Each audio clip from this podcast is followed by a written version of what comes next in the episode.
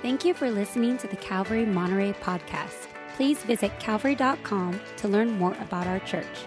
And visit nateholdridge.com for additional Bible teaching from our lead pastor, Nate Holdridge. Teaching today is our lead pastor, Nate Holdridge.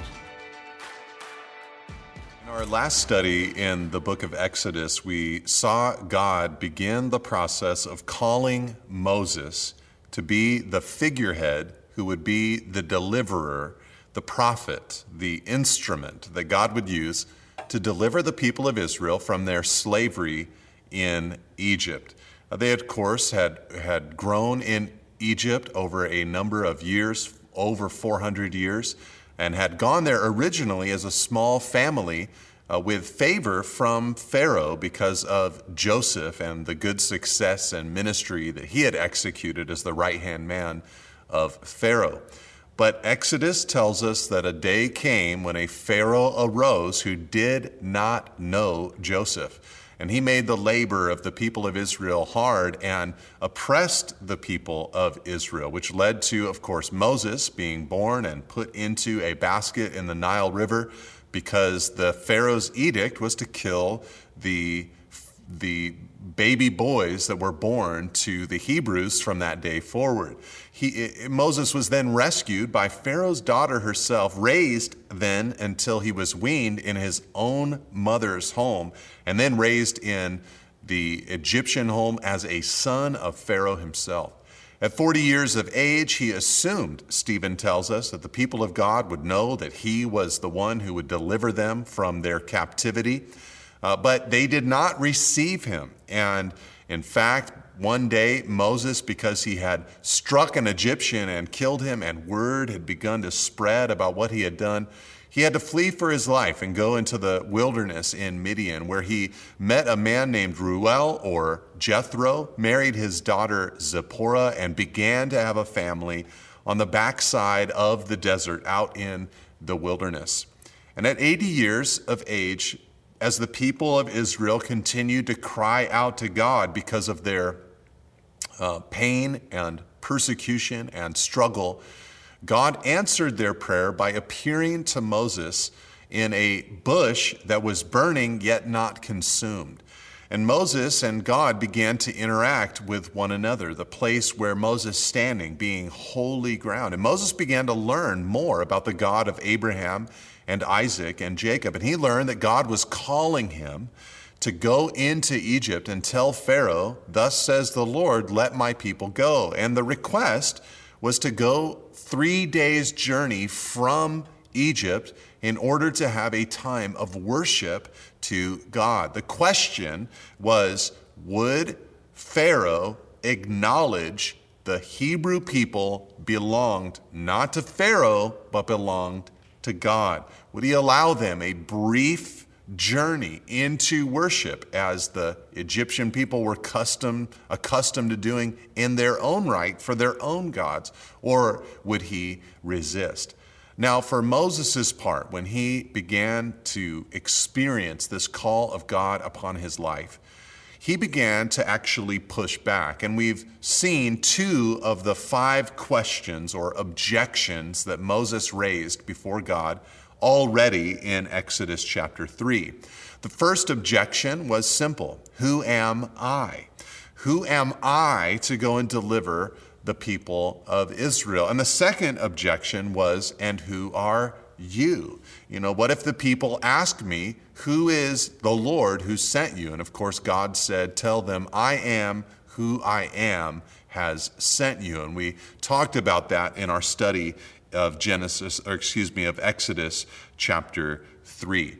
Uh, but now we come to the third objection of Moses in chapter 4, verse 1. It says, Then Moses answered, But behold, they will not believe me or listen to my voice, for they will say, The Lord did not appear to you. Now, as I said, this is the third objection from Moses. What if they will not believe me? And what if they will not listen to my voice? Now, this likely was stated in a hypothetical kind of way. It wasn't that Moses was totally denying any chance that Israel would receive him, but he's throwing out the possibility that hypothetically they might not receive him. And this, of course, doesn't paint Moses in that great of a light. We're not seeing a man who is a shining example of faith. There's some unbelief that he's wrestling with in his heart. Could God really use my life? Moses is saying. They, they, what if they don't believe me? What if they don't listen to my voice? The Lord said to him in verse 2, What is that in your hand? He said, A staff. And he said, Throw it on the ground. So he threw it on the ground, and it became a serpent, and Moses ran from it. But the Lord said to Moses, Put out your hand and catch it by the tail. So he put out his hand and caught it, and it became a staff in his hand. Verse 5 That they might believe that the Lord, the God of their fathers, the God of Abraham, the God of Isaac, and the God of Jacob, has appeared to you. Okay, here God begins to answer Moses' objection, his third objection, that the people might not believe in him and might not believe that he was a messenger of God. He answers Moses' objection by telling him that he will give him the power to perform various signs and wonders. And in this passage, he'll show him three miraculous things that will serve as evidences that he is a messenger, a prophet uh, from God. Now, later in the book of Deuteronomy, Moses would actually talk about false prophets who came with signs and wonders. It wasn't that their signs and wonders made them into false prophets, but he said if they do signs and wonders, yet they contradict the revealed word of God, then you must reject them. If they ask you to worship other gods, then you must reject them. Do not follow the signs and wonders, you have to follow the truth of God's word. Uh, but there were also times where God would send prophets who were declaring his truth and his word and drawing the people of Israel to the worship of Yahweh or Jehovah. And God would give them signs and wonders. A man like Elijah or Elisha, uh, men like those are great examples of men who God deposited miraculous power into their lives and they performed various signs and wonders, yet they did not con- uh, c- conflict with the word of God. They were true prophets. And Moses here is going to be one of those true prophets. God is going to give him signs and wonders that will back up the word that he speaks, the message that he declares. Now, this first sign is so interesting uh, Moses takes his staff and he will throw it on the ground. He actually does it right here before the Lord at this burning bush. Throws it on the ground, and his staff miraculously becomes a serpent. And Moses, for his part, he runs from the serpent. He is fearful of this snake. It's a humorous moment. It might be uh, an image of what he is doing with these objections, running from something that he thinks is abundantly scary, something that he feels is a threat, running from the call of God upon his life. Uh, but he should not be running from the call of God, just as he should not be running from this staff, whom God made into a serpent. God is in control, and he is using Moses' life. Listen, there are times in our lives where we feel the temptation to run from the scary things that God has called us to. We feel a need to maybe bend the truth of God's word to fit our impulses or desires. Or the Lord is asking us to do something that is difficult and painful, yet we resist. We should not run from the call of God. We should run to the things that the Lord has asked us to do. All I can say as a testimony is that every time I've said yes to the difficult things that God has put in front of my life, the difficult things that God has asked me to do.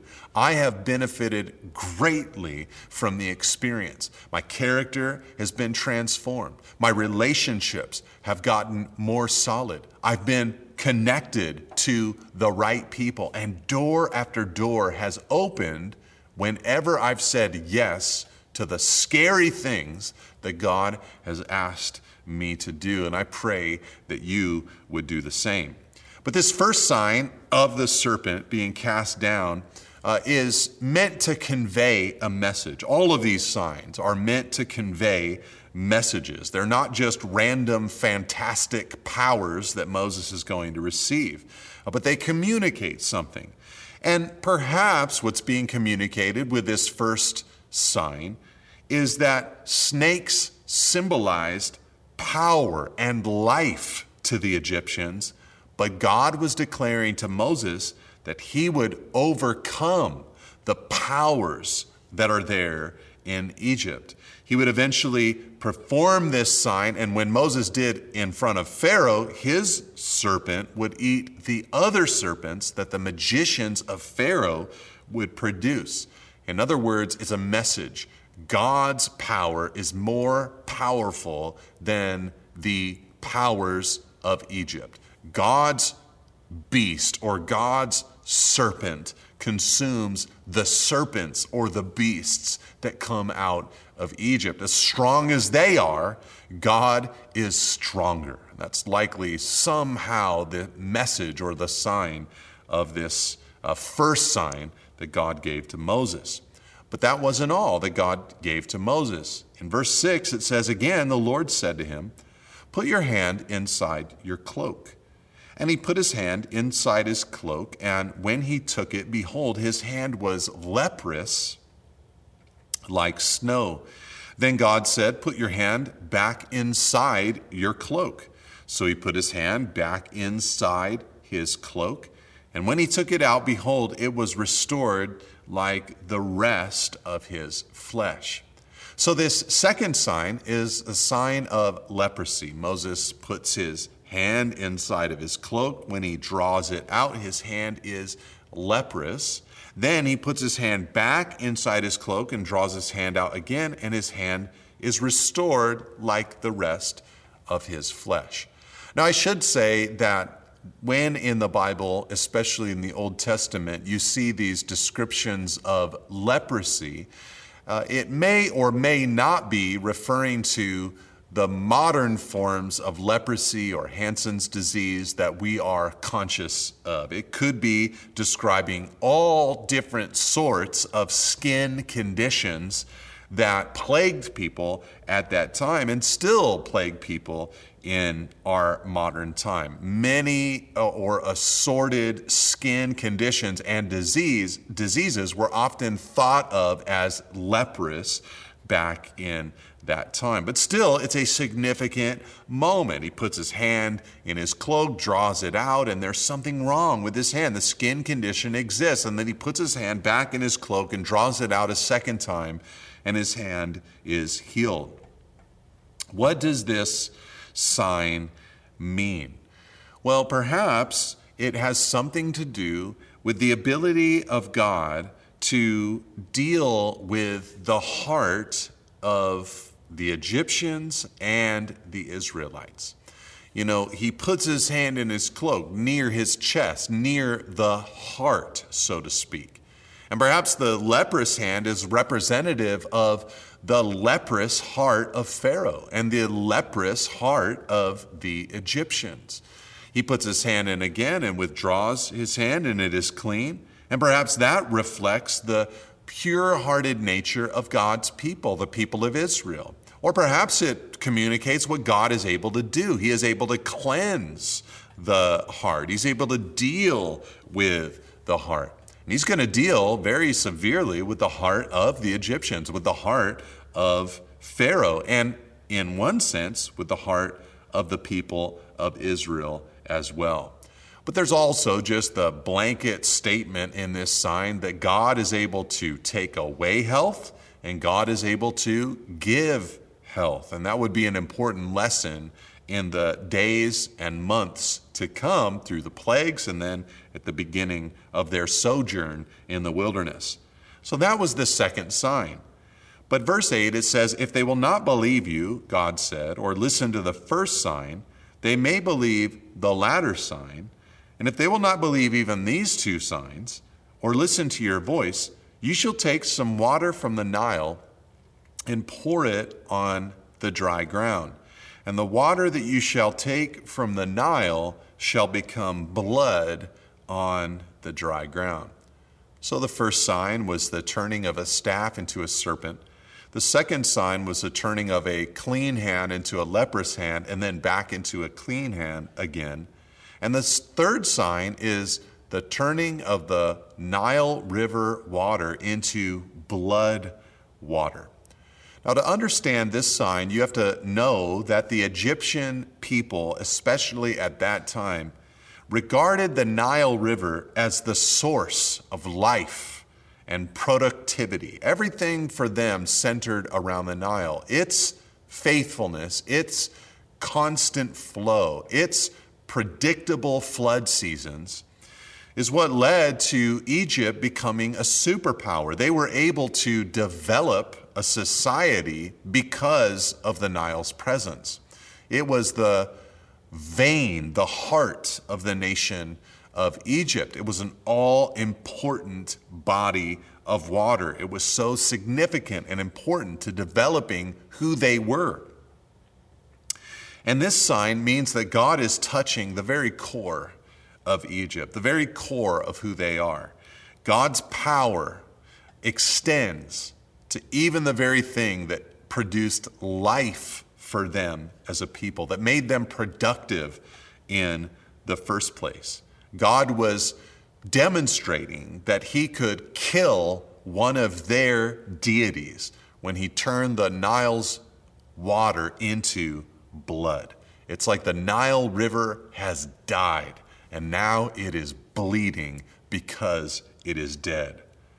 Now, in a sense, this sign also revealed the sin of the Egyptians. Remember, the Pharaoh had asked for the death of the Hebrew boys and had mandated that they be thrown into the Nile River. It's as if the Pharaoh thinks that the throwing of the boys into the Nile covers up the crime. But when the Nile is turned into blood, it will be a sign that the crime is known, that the blood of these baby boys is crying out from the Nile River itself. It brings to light the slaughter of these Israelite children. It shows what happened in this river. If you recall back in the book of Genesis, when Cain killed Abel, the blood of Abel cried out from the earth, God said. And here, the blood of the Hebrew children cries out from the Nile River. So these signs demonstrate that God will bring to light the sins of Egypt. The monster of Egypt, the serpent, is destroyed. Their leprous heart is revealed and the blood that is on their hands will become known, revealed by God. So, as I said, each one of these signs was not just a supernatural thing for Moses to do to garner authority or attention, actually communicated a message from God. So that was God's answer to Moses' third objection what if they will not believe me or listen to me? But in verse 10, he has his fourth objection. It says, But Moses said to the Lord, O my Lord, I am not eloquent either in the past or since you have spoken to your servant, but I am slow of speech and tongue. Then the Lord said to him, Who made man's mouth? Who makes him mute or deaf or seeing or blind? Is it not I, the Lord? Now therefore go, and I will be with your mouth and teach you what you shall speak. So here, Moses' fourth objection is very simple. what about my difficulty in speech? You know, I cannot speak. Now, it's hard to ascertain exactly what Moses is alluding to. Uh, some people suspect that he had a speech impediment of some kind, that he perhaps struggled with a stutter. But Acts chapter 7, verse 22 tells us from Stephen's mouth, or commentary about Moses, that Moses was instructed in all the wisdom of the Egyptians, and he was mighty in words and deeds. Uh, perhaps Moses had a speech impediment that God then strengthened him through. Perhaps Moses was simply afraid of public speaking like so many people are. Or perhaps Moses was merely trying to find a way to wiggle out of God's calling upon his life. Either way, God's answer is crystal clear. He just says, Who made man's mouth? In other words, Moses, I am in control. I will give you the words to speak. I made your mouth, and I will help you be the messenger that you must become for the people of Israel and to Pharaoh. You might not feel eloquent. You might not feel that you are quick of speech and tongue, but it's of no matter because I made your mouth and I can empower your mouth and your words according to my will. And this is a constant theme of, of Scripture where God prepares the mouth of his messengers.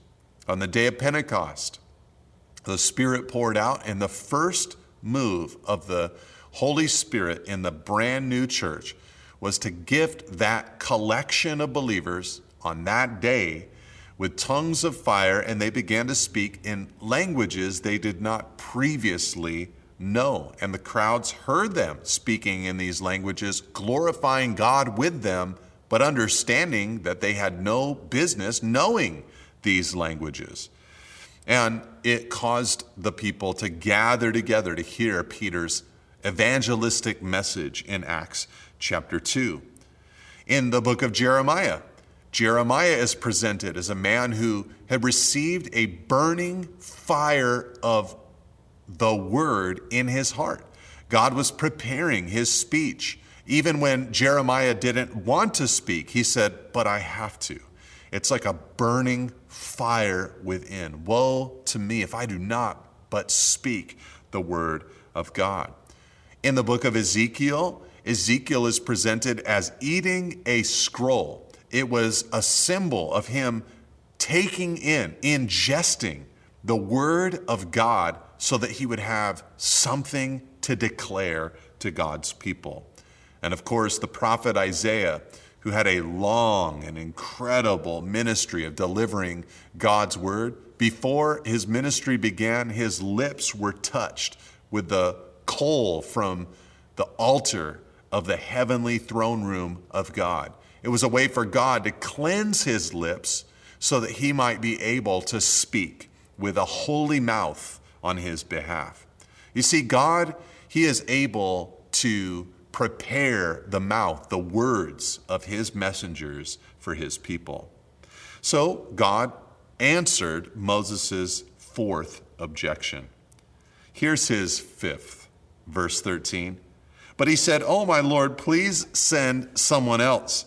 Then the anger of the Lord was kindled against Moses, and he said, Is there not Aaron, your brother, the Levite? I know that he can speak well. Behold, he is coming out to meet you, and when he sees you, he will be glad in his heart. You shall speak to him and put the words in his mouth, and I will be with your mouth and with his mouth, and will teach you both what to do.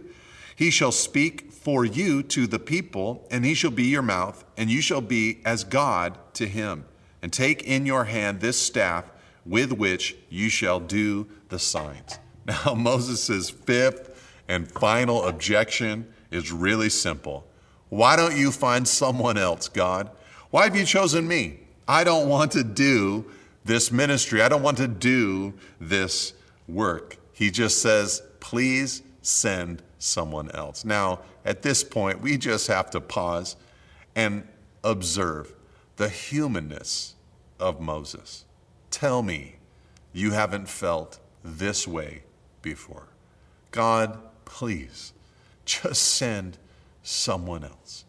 I'm so tired. I can't do this particular work. I don't want to do this particular work. It was Moses' cry to Moses or to, to God, please, God, send someone else. Now, for his part, the Lord, it says in verse 14, had his anger kindled against Moses. Why was God angry with Moses at this point? I think it was likely because he knew that Moses was speaking out of disobedience, uh, even more than he was speaking out of fear. God knows who he is, God knows his power and might, and God perhaps wanted Moses to have more confidence in him, more faith and trust in him and his ability. But it's also possible that Moses had all of those things, but there was merely a defiant spirit within his heart. That it wasn't fear or insecurity, but that all of these questions were a mask for the simple reality that he did not want to go. He was 80 years old. He'd been living as a shepherd in the Midianite wilderness for so many years. His family was developing. This would be a hardship in his life. And he resists now God's call to go. But even though Moses was not at this point of his life the likely servant or messenger, uh, he was the man that God wanted to use. Moses was on the run and unknown. He was a foreigner for all intents and purposes.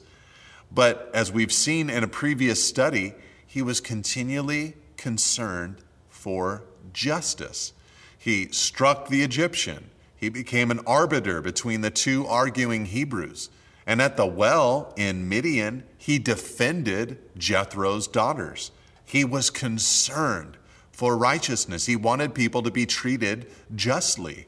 And that made him a great candidate to deal with the terrible injustice of the people of God suffering at the hands of Pharaoh. So the Lord announced to Moses, Well, if you're really nervous about doing this work, I will send your brother, Aaron the Levite, to join you in this ministry. He's coming out right now, in fact. He'll be glad in his heart. You've got to speak to him, put the words in his mouth, and he will be a messenger for you. Aaron was going to serve as Moses' prophet. Now, it's possible that Moses is learning in this conversation that Aaron, the Levite, is his brother. He might not have known. But it's, of course, also possible that he knew full well who Aaron was and that Miriam, their older sister, was also a relative of his. Now, all of these arguments settled and finished. Uh, Moses now gets busy about the project of returning to Egypt. It says in verse 18 Moses went back to Jethro, his father in law, and said to him, Please let me go back to my brothers in Egypt to see whether they are alive. And Jethro said to Moses, Go in peace. And the Lord said to Moses in Midian, Go back to Egypt, for all the men who were seeking your life are dead. So Moses took his wife and his sons and had them ride on a donkey and went back to the land of Egypt. And Moses took the staff of God in his hand. Now, here's Moses. He's presented on a journey going with his family back to Egypt to obey God, and he has a staff of God in his hands. One thing to note is that it says in verse 20 that he took his wife and his sons, plural. And that's interesting because at this point of the story, we only know about the birth of Gershom from chapter 2. Uh, but his second son, Eleazar, must have also been born by this time, even though he's not mentioned by name until chapter 18. Now, after this episode, Moses' family is actually going to be absent from him all the way until they're reunited in chapter 18 after the parting of the waters of the Red Sea, where they will meet at Mount Sinai. So there is Moses, though, beginning his journey with his family at this point. And the Lord said to Moses, verse 21, When you go back to Egypt, see that you do before Pharaoh all the miracles that I have put in your power. But I will harden his heart so that he will not let the people go. Then you shall say to Pharaoh, Thus says the Lord, Israel is my firstborn. And I say to you, Let my son go, that he may serve me. If you refuse to let him go, behold, I will kill your firstborn son. Now, this is an amazing statement. It tells us that from the very beginning, uh, Moses knows what is going to happen at the end. He's going to have a conflict with Pharaoh he doesn't know all of the details, but what he knows is that this conflict will conclude with the death of Pharaoh's firstborn son. That would, as we know, be the last straw, the Passover event that would free the people of Israel from their slavery to Egypt. Uh, Pharaoh would finally relent once his firstborn son died at the hands of God. But what Moses doesn't know is that there will be a lot of buildup to get to that particular point. And part of that buildup is described by God here in verse 21. He says that I will harden Pharaoh's heart. Now, it is abundantly clear throughout the story of Pharaoh and, and God interacting with each other that God hardened Pharaoh's heart numerous times. But some people conclude that this means that Pharaoh never exercised his own free will, uh, but the Bible describes not only God hardening Pharaoh's heart, but Pharaoh hardening Pharaoh's heart as well. In fact, this expression, I will harden Pharaoh's heart, uh, is used here for the first time, and there are 10 places throughout the book of Exodus where this word hardening uh, uh, is used of Pharaoh uh, in the sense that God is the one doing the hardening. But another 10 times, uh, it is Pharaoh who is hardening his heart. Not God, but Pharaoh himself who is hardening his heart. And even more significant is the fact that Pharaoh alone was the agent of hardening in the first sign and in all the first five plagues. In other words, at the beginning, it was Pharaoh hardened, Pharaoh hardened, Pharaoh hardened. It's not until the sixth plague that God began to harden Pharaoh's heart. This is an important detail that we should not miss. God would harden Pharaoh's heart, but Pharaoh hardened his heart as well. And if you can say it this way, he began the process. Once his heart got to a certain place, God continued to confirm his heart in that direction. This was part of God's judgment upon this man who had determined that he would not submit to the God of the universe. Now, as Moses journeyed, verse 24, it says, At a lodging place on the way, the Lord met him and sought to put him to death. Then Zipporah took a flint and cut off her son's foreskin and touched Moses' feet with it and said, Surely you're a bridegroom of blood to me. So he let him alone. It was then that she said, A bridegroom of blood, because of the circumcision. Now, none of these verses that I just read are verses that you would likely share with your good Christian friend in a time of discouragement. Hey, I've got a verse for you. It comes from Exodus chapter 4. I don't mean to joke around this passage, it's just that it's fairly confusing. Here's Moses on his journey to Egypt, and God seeks to put him to death. Then, in a seemingly separate episode, Zipporah, his wife, comes out and performs this hasty circumcision upon their son who is yet uncircumcised. She takes the remains of that circumcision and throws it at Moses' feet and says, You're a bridegroom, you're a husband of blood to me. And that's the end of that particular story. What is the connection between these two mysterious things? God intercepting Moses and seeking to kill him, and then Zipporah's response. Well, it seems that there's a connection between these two events. You see, Moses was a descendant, Abraham and Isaac and Jacob. Uh, he was a Hebrew, yet he had not taken his children through the rite of circumcision, which was the outward sign of who they were as God's covenant people. And God needed Moses to be prepared for this mission that he was about to go on. God would not have an unholy, unsanctified, uh, unconsecrated man do this job. And so God is pointing out an error in who Moses is. He's not an Egyptian. No matter how much he thinks he's an Egyptian, having been raised in Pharaoh's household, he is not an Egyptian. He's not going into Pharaoh's house as an Egyptian. He's going as a Hebrew. He's returning to Egypt as an Israelite man.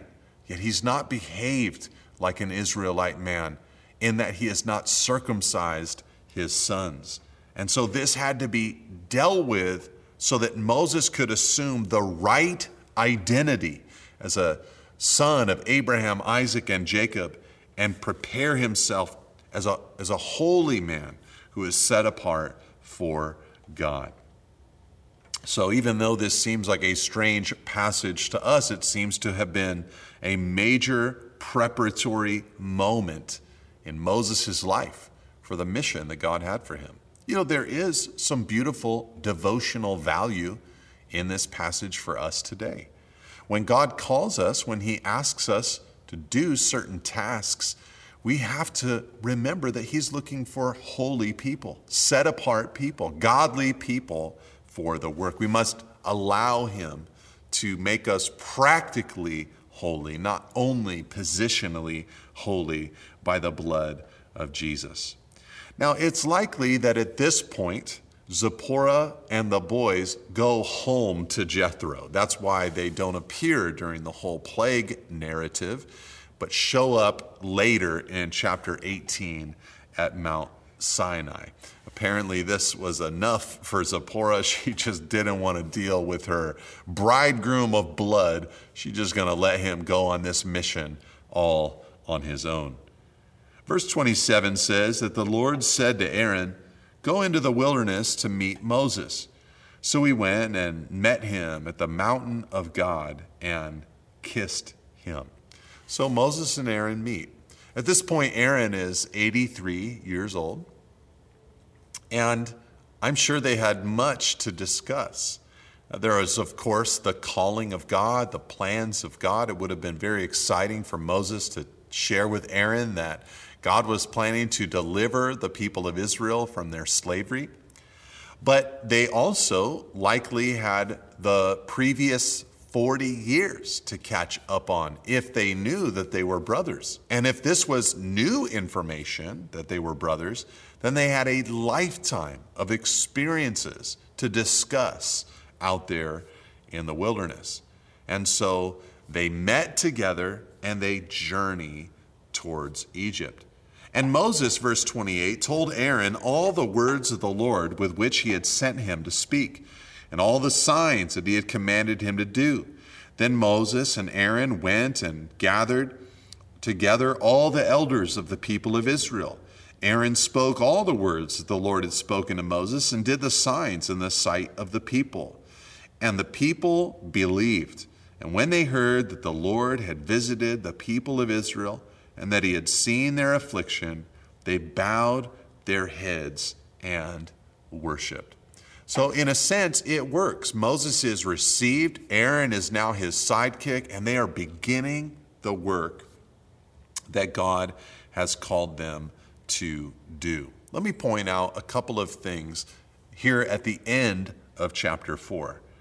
First of all, Aaron's presence in Moses' life highlights an important ministry principle that God does not usually ask us to go it alone in the work of the Lord.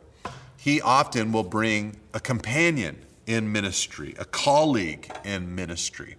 God is very good, if you look throughout His Word, at pro- producing ministry teams for His honor. Yes, there were solitary prophets in the Old Testament era, but quite often, what you'll discover is that even those solitary prophets had reliable servants who uh, cared for them and ministered to them and were a right hand man to them. Not only that, but many of those prophets had individuals in Israel who would provide for them and care for them and were part of their ministry team. And then, of course, in the New Testament era, Jesus is portrayed as the ultimate team builder, going up to the mountaintop, selecting the disciples that the Father wanted him to select, and pouring into that team over a period of years.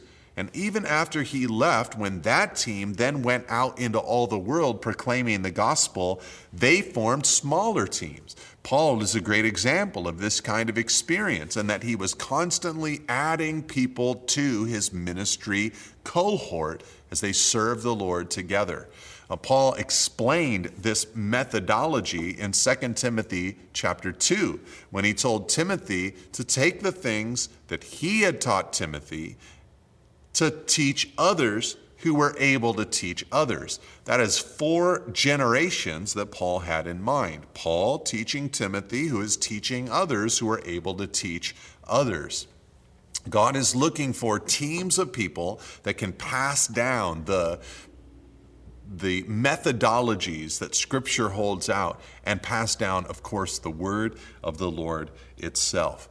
And so Aaron and Moses, they were forming one of those biblical ministry teams. And I would encourage you in your pursuits to honor God with your life, find others that you can serve the Lord with. Even in our workplaces, we can be asking the Lord, Lord, is there one other person? who might join with me in praying for this workspace and praying for this community that we might partner together for the gospel in this area. And then the other thing I wanted to point out to you is the similarity between Moses' return to Egypt with Jacob's return to his family many years earlier. Remember young Jacob when he had stolen the birthright, he fled for his life. He fled his country because of a crime that he had committed, much like Moses had to flee Egypt because of a crime that he had committed. Esau tried to kill uh, Jacob. He was pursuing Jacob, angry with Jacob, just as Pharaoh was trying to pursue Moses. Uh, Jacob went to a distant land, just like Moses went to a distant land. Jacob married a woman that he met at the well, just like Moses married Zipporah, whom he defended and protected and met at the well. Jacob then prospered, just as Moses also prospered. And God met Jacob when he returned at the brook. And God fought with Jacob, wrestled with Jacob, just as God wrestled with Moses because his sons were not yet circumcised. And God wounded Jacob just as Moses' sons were wounded, so to speak, through the circumcision. And then finally, When Jacob went into the land, he was reunited with his brother Esau, just as Moses here is reunited to his brother Aaron. So, some beautiful similarities that might have stood out to the people of Israel. Jacob, who became Israel, his story is paralleled by Moses. Perhaps Moses is the man that God has sent. And so that's our study of Exodus chapter 4. In our next gathering, we'll get into chapter 5 and following, perhaps even picking up the pace in our study in Exodus. And if you're following along with us in time, uh, you'll know that this is early December and we're going to take a Christmas break. So we'll see you in our Tuesday night through the Bible teachings in early January. God bless you, church. Thank you for listening. If you would like more teachings and information about Calvary Monterey, please visit calvary.com. You can also find books, teachings through the Bible, and articles from our lead pastor at nateholdridge.com. Thanks again for tuning in. See you next week.